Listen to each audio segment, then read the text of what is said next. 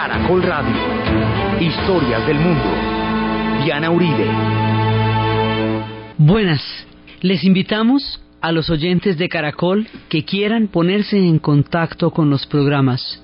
Llamar al 2 45 9706 2459706 o escribir al email diauribe.hotmail.com diauribe.hotmail.com o la página web www.dianarayauribe.com Hoy vamos a ver las historias de la frontera de cómo México perdió sus territorios con los Estados Unidos. Por la lejana montaña cabalgando un jinete, vaga solito en el mundo y va deseando la muerte. Lleva en el pecho una herida, va con su alma destrozada, quisiera perder la vida reunirse con su amada. Este va a ser un capítulo muy fuerte en la historia de México, entre otras cosas porque aquí van a empezar los, las semillas, que mucho más adelante se van a volver problemas aún sin solucionar en la historia de estos dos países. Entonces, como hemos visto, todos los procesos de guerras civiles, todos los procesos de cambios de gobierno, la cantidad de cosas que pasaron, todas estas historias que estaban dirimiendo, que si ellos eran republicanos, que si imperio, que si eh, federalistas, que si centralistas, que si conservadores, que si liberales, todas esas historias que van pasando en la definición del proyecto de Estado que va a ser México, pasan en el centro de México alrededor de la Ciudad de México.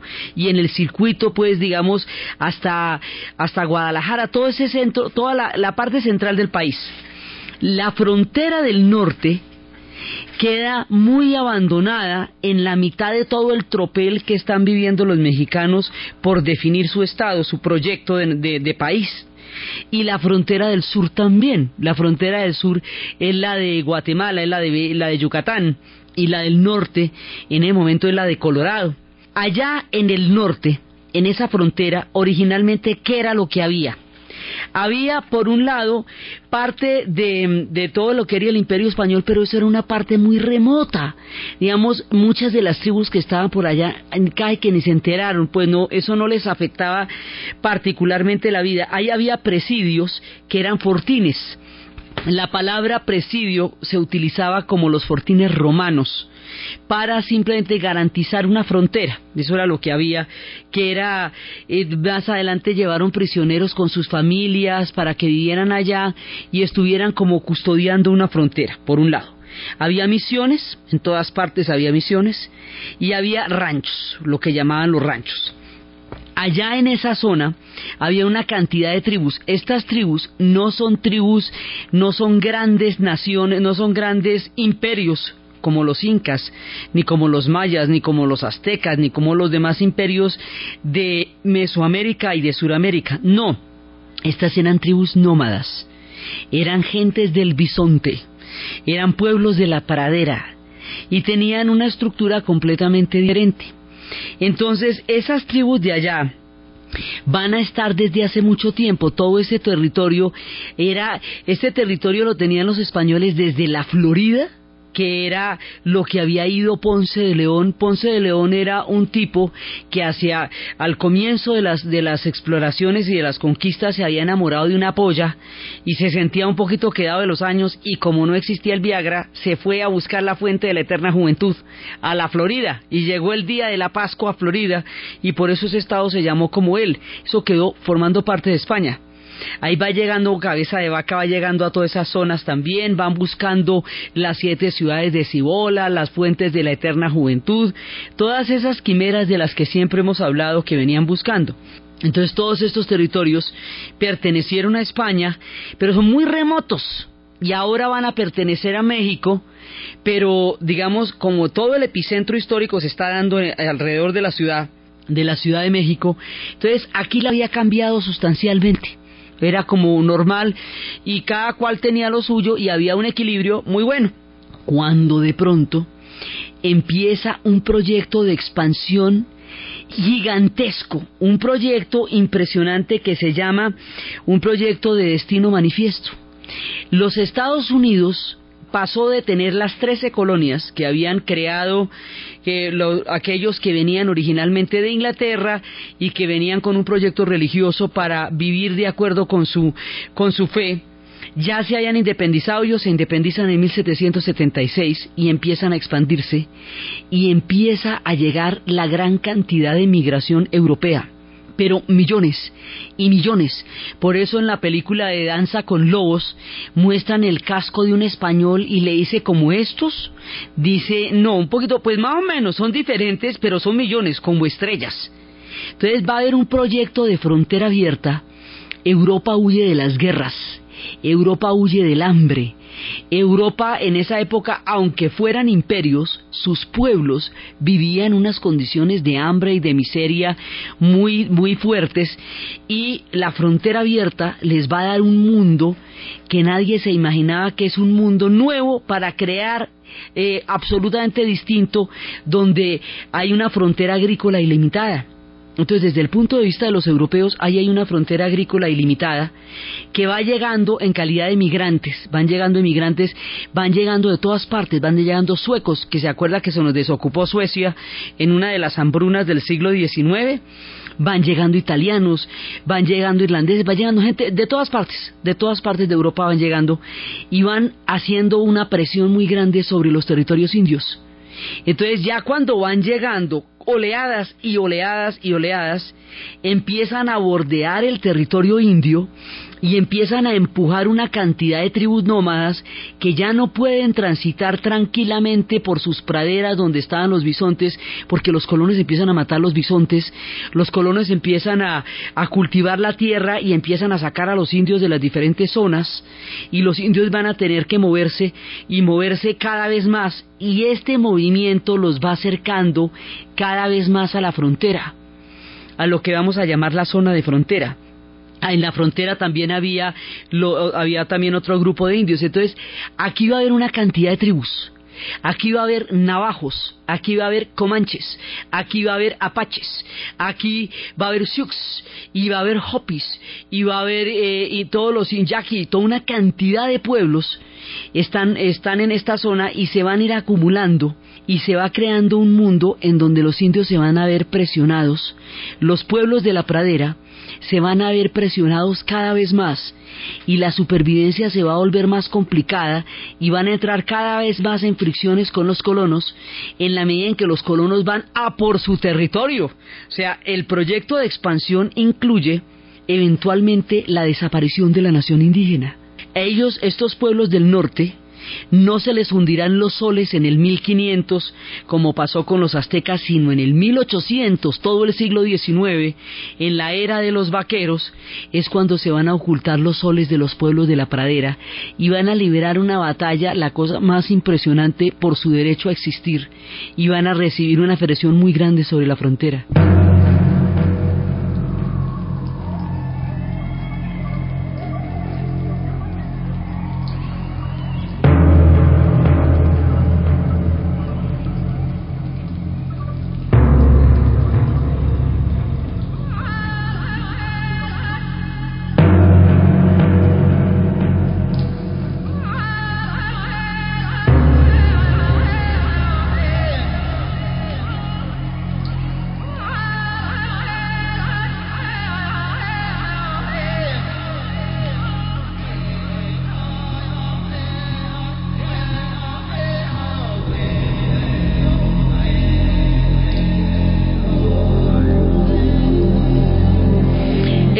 Pueblos van a domesticar el caballo. Rápidamente lo van a domesticar y van a descubrir que siendo el caballo un animal tan útil y que además sea amigo del hombre, tiene que ser necesariamente divino y van a adorar al caballo casi como un dios y lo van a domesticar. y van a, van a verse empujados cada vez más hacia la frontera. En la frontera, ¿quiénes están llegando? Primero están llegando los tramperos, los cazadores de castores.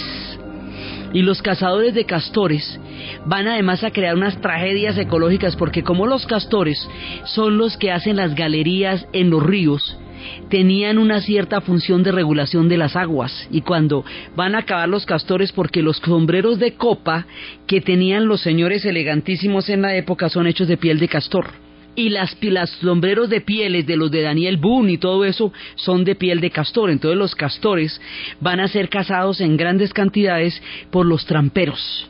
Entonces los tramperos van llegando allá y alrededor de la nación indígena va a haber un cerco que se va a ir cerrando poco a poco. Primero por la presión de los colonos, que también van llegando con ejércitos y también van llegando, y también por la presión de los tramperos. Entonces, a medida que se van dando estas confrontaciones, que luego se van a volver guerras, y esas guerras además van a ser durísimas porque todos los tratados que los blancos hagan con, los, con las naciones indias los van a incumplir uno por uno, porque consideran que para ellos no hay palabra. Ese problema que teníamos, eh, el mismo problema que tuvimos con los aztecas, que cuando los europeos se enfrentan a alguien, y en este caso también los norteamericanos, a alguien que no consideran su igual, no creen que deben respetarle la palabra. Entonces, como no le respetan la palabra, les incumplen los tratos, los sacan del territorio. Hubo un momento en que delimitaron un territorio de nación india, que era como un territorio donde estaban protegidos, y luego deciden que no, que se van a pasar por la faja ese territorio, y que, por ejemplo, y todos los tratados que fijaron tampoco. Entonces, esta presión hace que los indios se preparen para una guerra que va a ser muy prolongada. Ellos van a tener que, que buscar la manera de defenderse. Entonces, alrededor de la nación comanche, va a haber unos tipos que les van a vender a ellos armas y whisky, que se van a llamar los comancheros. Entonces los comancheros les van a dar armas porque no existía la, venta libre de armas y si hubiera existido usted cree que un apache va a una armería y pide un Winchester de repetición y le van a vender el arma al apache de la armería, ni crea.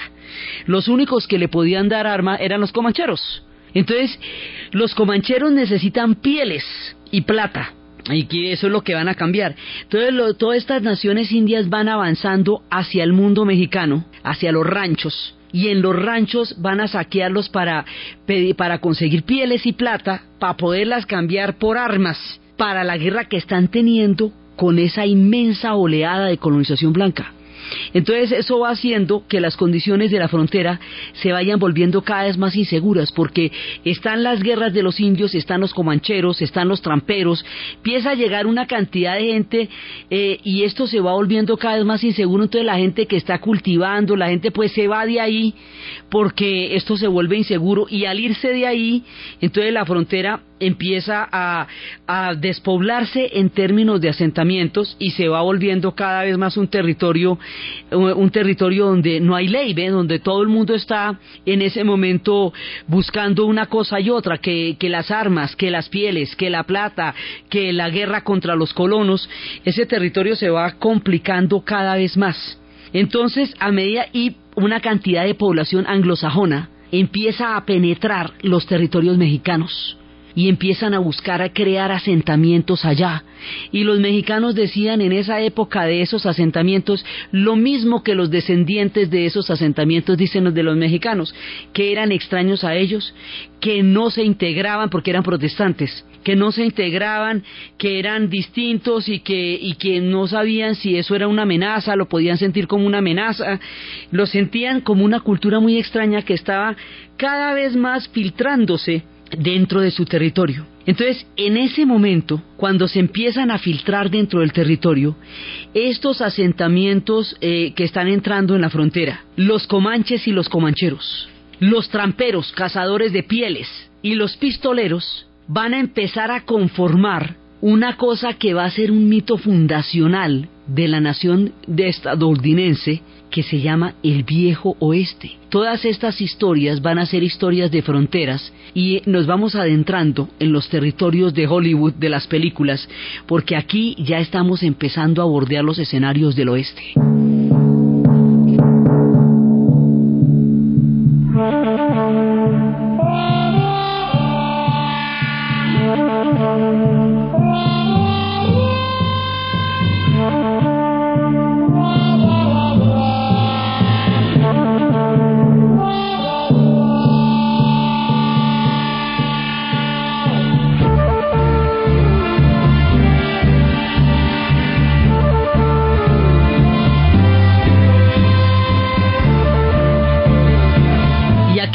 Metiendo en un imaginario del que hemos participado todos, porque todo esto va creando un mundo que se va a llevar al cine en un género. ¿Cómo era la cantidad de películas del oeste que se han hecho? Que hay un género del cine que se llama el western. Entonces, el western tiene como escenario estas fronteras donde se están disputando tantos territorios y tantas historias. Entonces, dentro de toda esta migración que está entrando, que, se, que está entrando y filtrándose por el mundo mexicano, por la frontera del mundo mexicano, va a haber un momento en que hay suficiente población en el estado, en lo que sería el estado de Texas, para empezar a plantear una independencia. Texas se quiere independizar de México y se quiere anexar al proyecto de los Estados Unidos, a los estados del norte. Y para eso va a ser una guerra contra, adivinen quién, el general Santana. ¿Se acuerda que habíamos dejado al general Santana congelado? Habíamos parado la cámara y habíamos dejado congelado al general Santana. Bueno, pues ahora lo descongelamos y timpa la escena. El general Santana ese, además, habíamos dicho que es un personaje absolutamente contradictorio, porque este tipo es federalista, pero va a terminar creando una constitución centralista y esa constitución centralista va en contra de los intereses de Texas. Entonces Texas quiere separarse del mundo mexicano y anexarse al mundo de los Estados Unidos y va a librar una guerra para, para poderse retirar y esa guerra contra el general Santana, esa guerra es donde se empiezan a resquebrajar, digamos, los territorios que después se van a perder todos. Y en esa guerra hay una, un episodio en donde en una fortaleza van a resistir mientras llega el grueso del ejército contra las tropas del general Santana. Esa fortaleza donde van a resistir, que, que es como un estrecho, que tiene, digamos, el mismo formato de las termópilas, en el sentido de, estrechar, de defender en un estrecho contra un gigantesco ejército mientras llegan los refuerzos. Eso va a tener lugar en un sitio que se llama El Álamo. Y el Álamo se va a convertir para los gringos, para, para los, los de Estados Unidos, en su epopeya. Y le van a echar películas al Álamo. Al Álamo le llegó. ¿Cómo era que eso va desde John Wayne hasta Tom Cruise? Cada ratico hacen un remake del Álamo.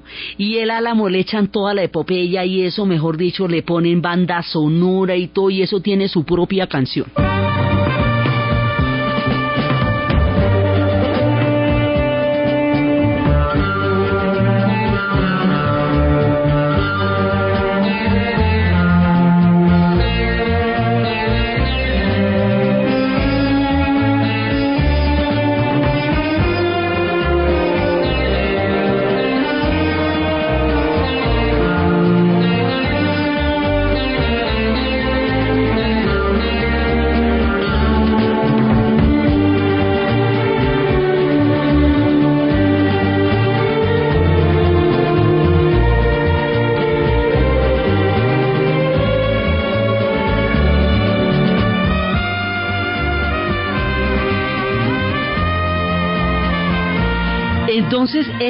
Este episodio del Álamo para ellos va a ser, acuérdese que por la capacidad cinematográfica que tienen ellos de narrar su historia, sus episodios resultan siendo los episodios lo que le pasa a ellos resulta siendo la historia universal. Entonces el Álamo es la epopeya, pero esto es la epopeya. Y los niños llorando, y las señoras que no se rinden, y la cieguita que no quiere que le evacúen, y John Wayne haciendo de, de David Crockett, eh, defendiendo con un valor impresionante el Álamo. Y bueno, eso le montan un show al Álamo. El Álamo es el comienzo de la este, desvertebración de México.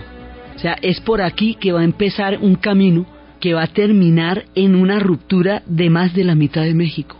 Y eso nunca lo mencionan en la película, nunca dicen, tiempo después se invadió a México y se le quitó la mitad del territorio.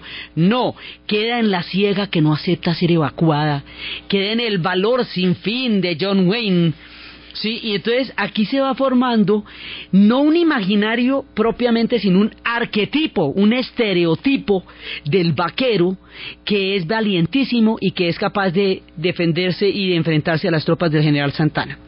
El general Santana va a ser después de la batalla él, él, va a ser capturado y al ser capturado le sacan a la fuerza la, la aceptación de la independencia de Texas.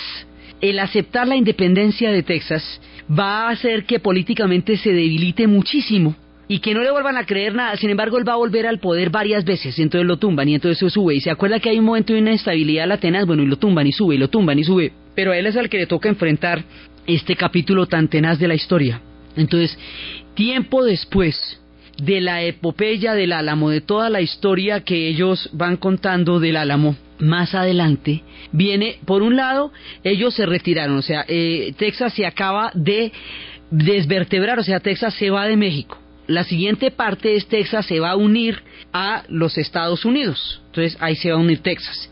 Ahora, ellos tenían, querían tener una frontera de protección contra el avance del proyecto norteamericano pero esa frontera se va a desbaratar poco a poco porque la otra cosa era la Florida y Estados Unidos que estaba todavía en manos de España. Estados Unidos le compró la Florida a los españoles, luego eso ya es norteamericano.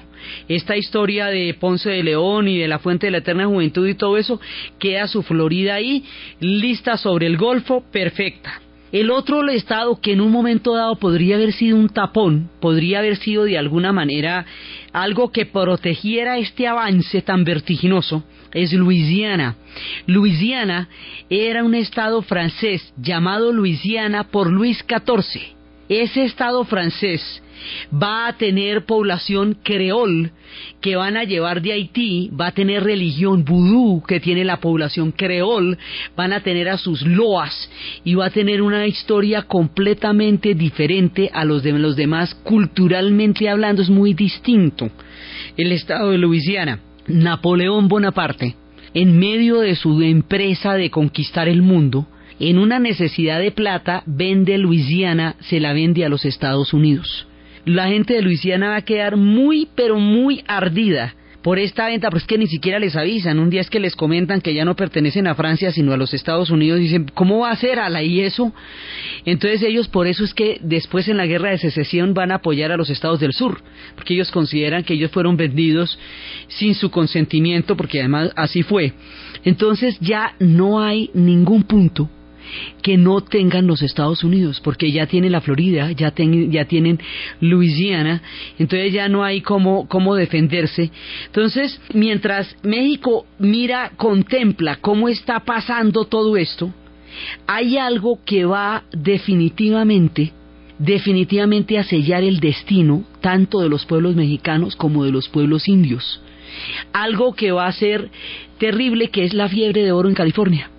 Cuando se desata la fiebre de oro en California, cuando se descubre oro en California, la locura es tal que ahí ya hay un destino manifiesto. O sea, destino manifiesto quiere decir que el proyecto de expansión de los Estados Unidos va a ir en ascenso por encima de todo, por encima del territorio indio, que ya quedó entre el ferrocarril que crearon cuando empiezan a hacer el ferrocarril desde un extremo de costa a costa, lo empiezan a hacer en la costa occidental y luego en la costa oriental, hasta que se encuentren en la mitad. Y por donde va yendo la viaje férrea, van yendo los hombres de Pinkerton sacando a bala a todo aquel que no venda las tierras.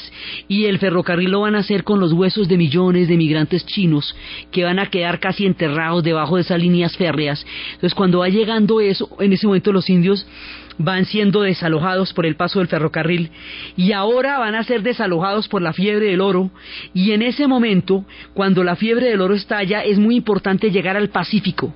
El proyecto es que los Estados Unidos tenga el dominio sobre las dos costas y lo tenga a través del ferrocarril y a través de la posesión, pero de la posesión de California. Entonces, como lo van a hacer a través de la posesión de California, ya 10 años después de haber pasado lo del Álamo, diez años después de la, de la, del desbremamiento de Texas y de la anexión a los Estados Unidos, va a haber una invasión.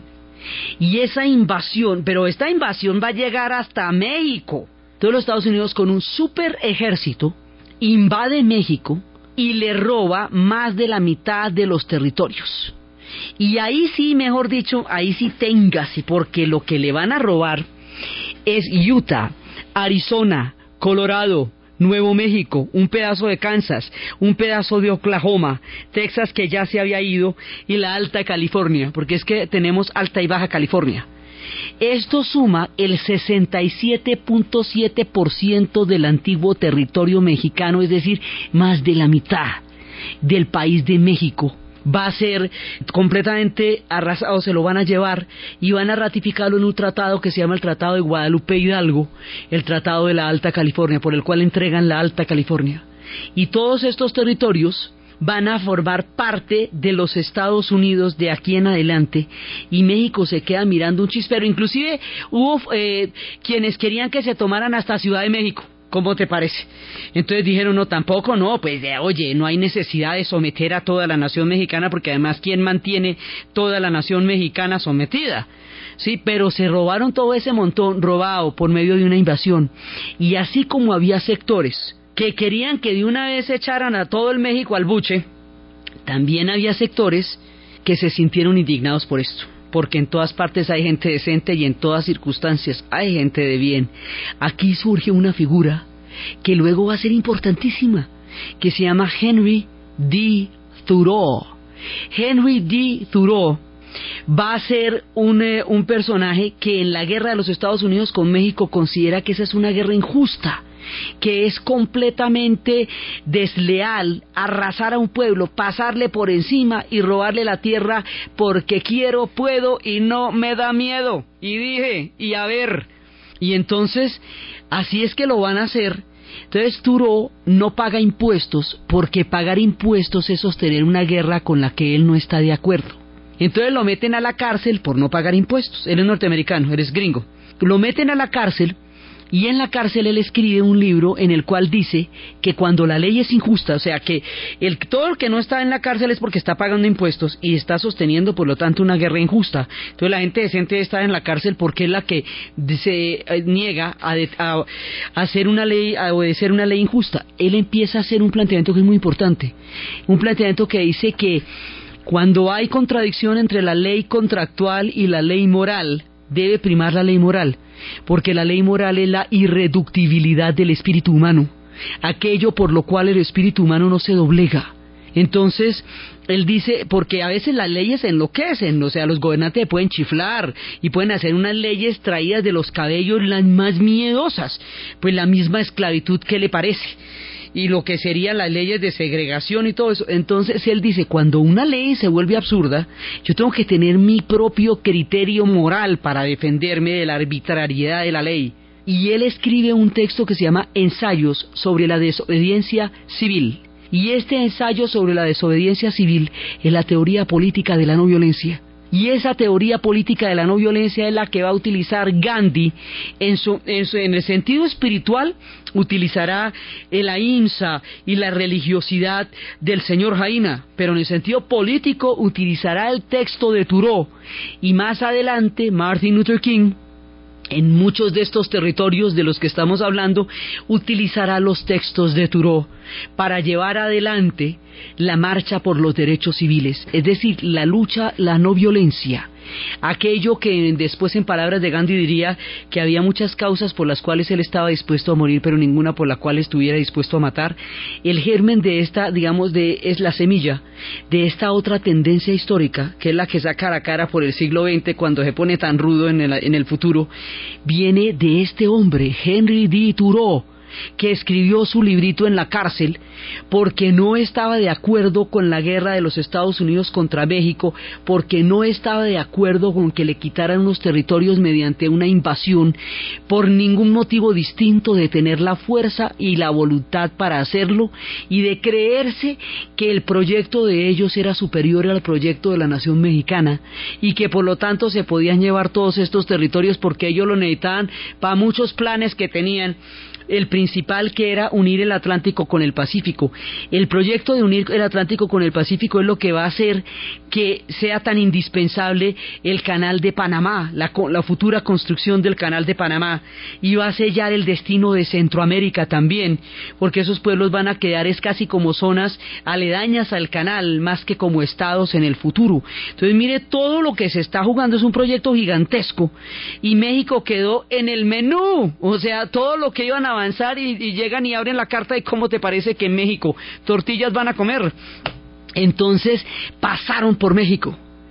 Y México no solamente pierde la guerra en el territorio, o sea, no solamente pierde toda esa cantidad de territorio, que más adelante se poblaría y que crearía una parte fundamental de los problemas de frontera que hoy existen, sino que la va a perder en un terreno aún más peligroso, la va a perder en Hollywood es que imagínense que las películas las hicieron los de los territorios que se fueron para arriba.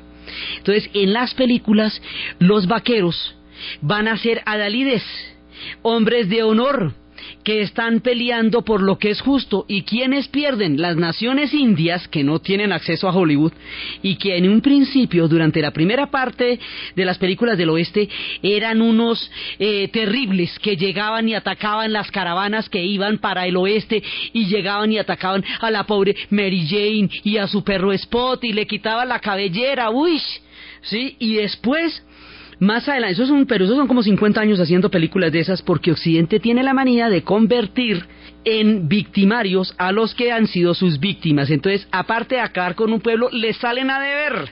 Entonces, acabaron con toda la nación india, pero además quedaron de malucos. Entonces, ¿qué ese es un apache?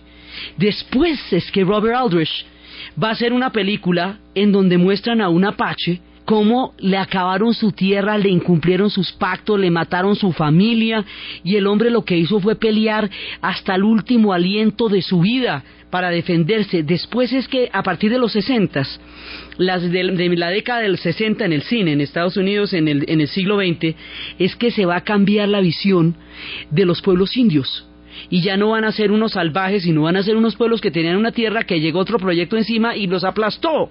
Y esas son las películas que van a ser Soldadito Azul, que un hombre llamado Caballo con Richard Harris y recientemente Danza con Lobos que van a mostrar precisamente qué eran estos pueblos y cómo les pasó por encima una colonización europea que ya a finales del siglo XIX y comienzos del siglo XX va a llegar a América en número de 40 millones para el norte y el sur. En Buenos Aires era una ciudad de 400 mil habitantes y pasó a ser de 4 millones en 10 años. De ese tamaño eran las oleadas. Entonces, en los territorios indios se ocultará el sol para ellos. Los indios pierden las tierras y el Hollywood. Solamente hasta los 60 es que empiezan a mostrar la razón de los indios. Los mexicanos también pierden en Hollywood porque la que, los que van a contar la historia pues son los que invadieron, son los que quitaron las tierras, esos son los que van a contar la historia. Entonces la van a convertir en una, en una mitología del oeste impresionante, van a ver cualquier cantidad de películas y se van a sentir orgullosísimos de todas esas luchas que dieron por la frontera contra los pueblos mexicanos y contra los pueblos de la pradera. Y ahí es cuando empiezan a hacer ese estereotipo del mexicano como un tipo dormido, que está así con el sombrero aguantando el sol. O sea, es, es peyorativo de ahí en adelante el estereotipo del mexicano. Tanto que mucho tiempo más adelante, cuando los mexicanos desarrollen su propio cine, le van a preguntar a María Félix por qué no iba a Hollywood.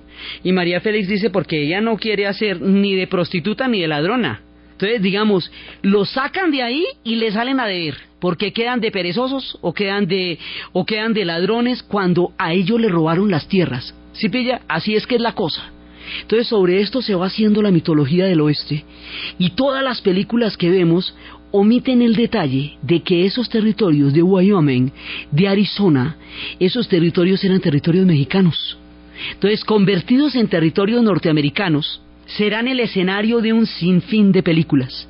Y habremos visto de esas toda la vida, tanto que el único referente que tenemos de esta historia son las películas de vaqueros. Por eso es importante contar que había gente al otro lado.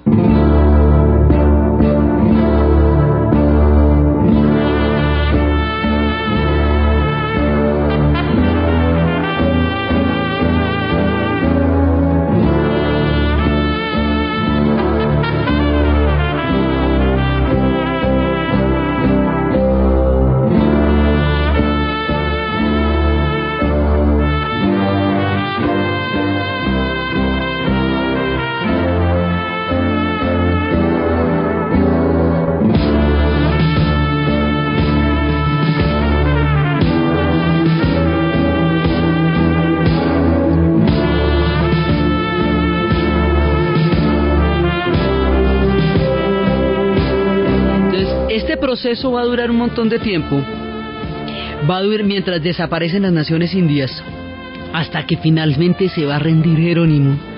mientras todos esos pueblos van a ser exterminados, esos pueblos van a ser masacrados, ellos lo que pasa es que las luchas indias van a ser tan duras porque a diferencia del momento en que Cortés llegó a Tenochtitlán, donde la superioridad tecnológica del imperio español era muy grande en términos bélicos con respecto a los pueblos de aztecas. Aquí estos sí tienen, pelean de igual a igual porque tienen el rifle de repetición, el Winchester.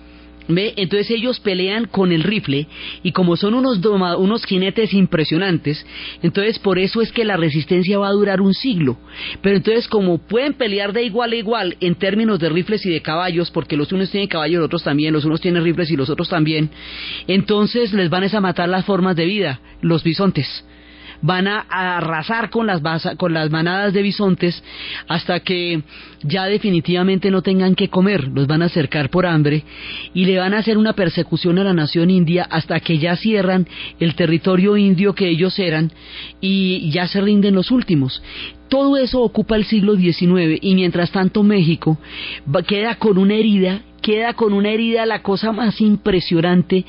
México, imagínense si a nosotros nos ha representado un dolor tan importante en la historia de Colombia la separación de Panamá, la pérdida de Panamá. Calcule lo que significa que a usted se le lleven más de la mitad del territorio de un solo guarapazo mediante una invasión. Esto es una herida que aún arde.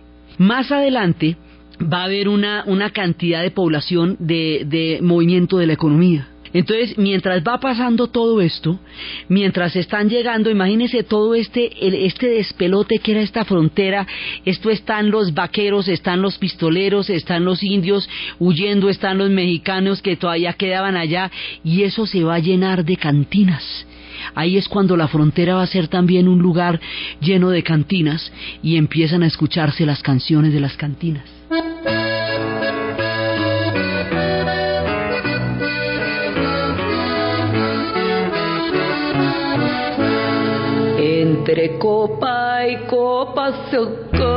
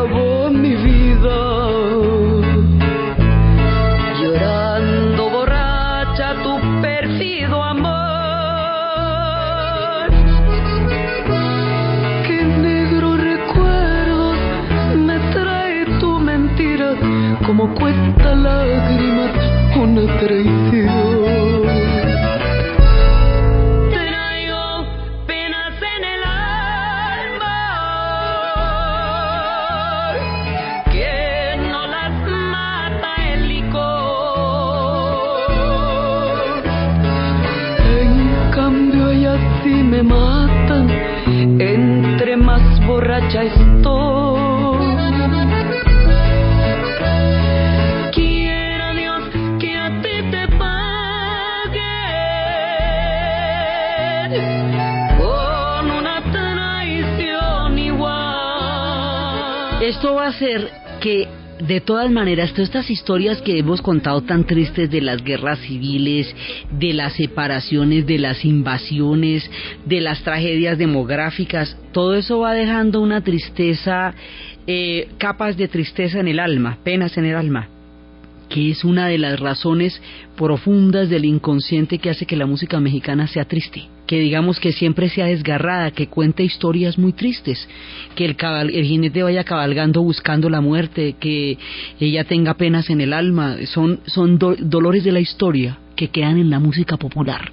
Entonces esta gente va a quedar desmembrada, desvertebrada. Ahora son tan fuertes, tan fuertes, tan fuertes son los mexicanos, que si aguantan esta, otro país se desintegra. Para el momento en que México recibe la invasión de Estados Unidos, aún estando en guerra civil, aún estando en todos los conflictos internos que vimos la vez pasada que tuvieron, con toda la cantidad de líos que tienen, y soportando una invasión de este tamaño, y llevándoseles más de la mitad del país, ellos siguen siendo un país gigantesco, son un país muy grande, pero es que eran mucho más grande, eran más del doble de lo que hoy son, hoy tienen dos millones de kilómetros cuadrados y eran mucho más, ve, más del doble de lo que eran. Y perdieron todo eso. Aún con eso, ya para este momento de la historia, México ha formado una memoria, una conciencia y una nación interior tan poderosa que es capaz de aguantar este trance. Otros pueblos se hubieran desuelto porque ya es demasiado, ¿me entiende? Ya les han caído dos imperios encima. El uno los desvertebró como mundo, que fue la llegada del imperio español, y este los va a desarticular de sus territorios. Entonces, lo que pasa es que México, por eso decimos que todo el nacionalismo mexicano que ellos sean capaces de tener, por muy eh, llamativo y conspicuo que sea, es poquito para lo que han necesitado. O sea, ellos necesitan ese nacionalismo, entre otras cosas, porque nunca están a salvo. O sea, esto nunca está lo suficientemente fresco para recordar, para pensar que eran cosas del pasado. No, hoy por hoy sigue siendo un drama muy grande. Entonces, esta conciencia mexicana tan profunda, este ser tan mexicano ya, son tan mexicanos, les da la, la enjundia, la fuerza en las tripas para seguir siendo un país con todo y todo. Porque mire, se acaba de formar y ya le toca este batacazo y después me le van a caer encima los franceses que lo van a invadir por no pagar la deuda y también le van a aguantar.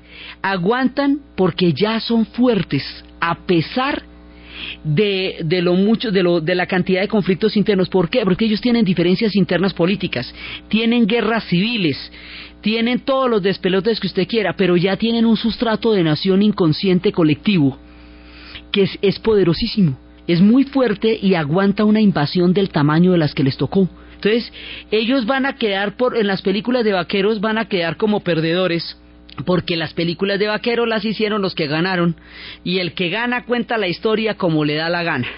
Entonces, por eso es que en las películas de vaqueros los mexicanos o son totalmente marginales, o son totalmente empobrecidos, o son un pueblo de frontera disminuido, o no existen y esos territorios eran de ellos, digamos, los estereotipos cinematográficos que van a quedar a partir de la pérdida de estos territorios no favorecen en absoluto a los mexicanos, porque los arrinconan de su propia historia en el celuloide, porque no son ellos quienes van a hacer las películas, ellos van a hacer su propio cine y van a tener al indio Fernández para que les conteste, ¿sí? Y poco a poco van a desarrollar una cinematografía que en el fondo sea capaz de contar estas historias. Ahora, más adelante, la actividad económica que se va a generar alrededor de estas fronteras y después de todo el episodio de la fiebre de oro en California y todo eso, va a hacer que la economía vaya a gravitar hacia la frontera del norte mucho más que hacia el sur de México. Ya antecitos de la pérdida de los territorios, las misiones estaban eh, comerciando era con los del norte más que con los del sur de México, con los del, con los del norte eh, de, la, de la nación estadounidense más que con los del sur. Entonces esto va a hacer que la frontera, toda esta frontera que es gigantesca, que está marcada por el río Bravo, que en una parte se llama el río Bravo, otra parte se llama el río Grande, que es por donde pasan los que hoy llaman espaldas mojadas, toda esta frontera va a desarrollar una economía tan poderosa que no va a poder competir, digamos, la economía de la parte norte de México, de esas regiones de Sinaloa, de esas regiones de Tijuana, eh, de todas esas regiones de Sonora, esas regiones no van a tener el desarrollo económico que van a tener la región del otro lado de la frontera, porque hay una inyección de un proyecto eh, gigantesco que es el proyecto europeo, de toda la colonización, de todos los emigrantes, no, de, los emigrantes europeos y de toda la riqueza que se va alrededor del ganado, alrededor del oro, alrededor de la frontera agrícola.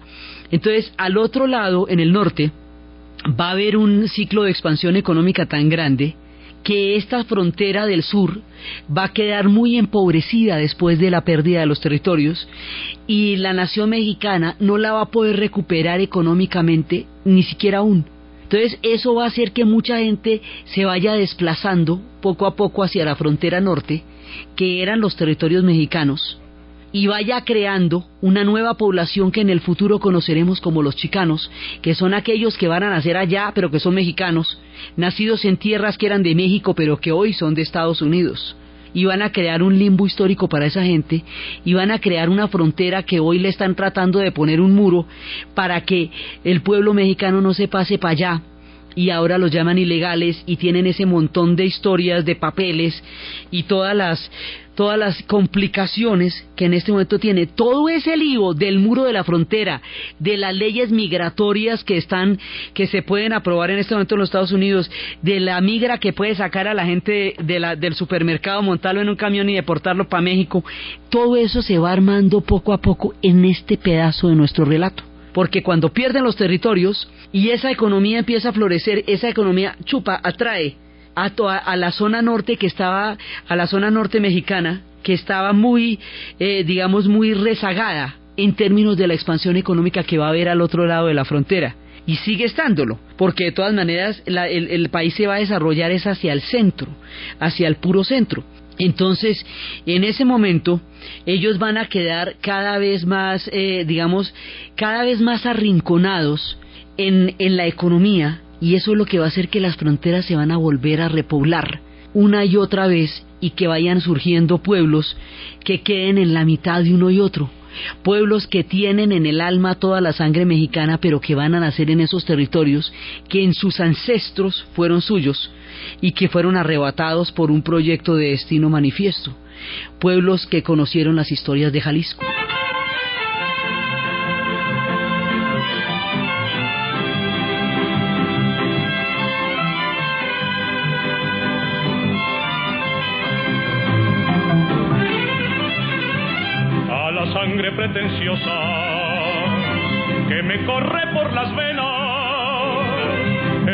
Tenido que calmarla cuando menos esta vez y decirle que es preciso que se aguante por las buenas. Hoy que sufre mi soberbia por amar a esa mujer. Hasta el lago de Chapala orgulloso por costumbre, ha perdido su bravura cuando supo mi querer. La alegría de mi Jalisco, que es caliente como lumbre, se ha llenado de tristeza porque me Entonces, estos pueblos, aquí se van a formar un montón de líos. Por un lado, se nos va a armar la gran mitología del oeste a partir del momento en que los Estados Unidos se queda con esos territorios. La agonía de la nación india, que va a ser toda la pelea a lo largo del siglo XIX por sobrevivir hasta que finalmente los exterminen y los lleven en reservaciones, en cautiverio y les incumplan todos los tratados y los maten y se rinda a Jerónimo. Por otro lado, los mexicanos que quedan eh, en la mitad de la nada porque tienen que ir hacia esa frontera para, para en el futuro, eso va a crear todo el drama de la frontera y la herida. Ahí empieza la relación de México y los Estados Unidos, se empieza a volver una relación amarga. A partir de esto van a tener episodios complicados de aquí en adelante por esta, por esta herida. Y por el otro lado, México continúa tratando de volverse un país ¿sí? Entonces tratando de volverse un Estado y un país. Entonces más adelante, después de la época del general Santana y donde ocurrieron todas estas cosas, que en 1848 es cuando se pierden estos territorios, después del general Santana y después de todo esto, va a venir una figura que va a ser la de Benito Juárez, que es un personaje importantísimo del que ya hemos estado hablando, pero en el del que hablaremos aún mucho más. En ese momento, cuando está Juárez, es cuando él se niega a pagar la deuda con Francia, una deuda que tenía con Francia y Francia va a decidir invadirlos. Entonces, como si esto no fuera suficiente, después Francia los va a invadir y les va a poner un emperador austriaco que se llamará Maximiliano y su esposa Carlota Amalia, que protagonizarán una historia de novela entre las vidas de ellos y la novelesca vida de la naciente nación mexicana. Pero la historia de Maximiliano y Carlota, el fusilamiento, el delirio de Carlota, la lucidez de Benito Juárez, la enjundia, la entereza y la dureza del pueblo mexicano para resistir esa invasión y otra guerra después de que les acaba de pasar esta, es lo que veremos en el siguiente programa Entonces, desde las montañas rocallosas de la gran mitología del oeste, desde los tiempos del Álamo, desde la pérdida de los territorios, desde los comanches y los comancheros, desde los navajos, desde los mexicanos que ven partir una parte fundamental de su historia a través de una invasión, desde la conciencia ética de Henry D. Thoreau y desde los avatares de la historia que azotan a México mientras trata de sobrevivir con toda la enjundia y con todo el valor, en la narración de Ana Uribe, en la producción Jesse Rodríguez y para ustedes, feliz domingo.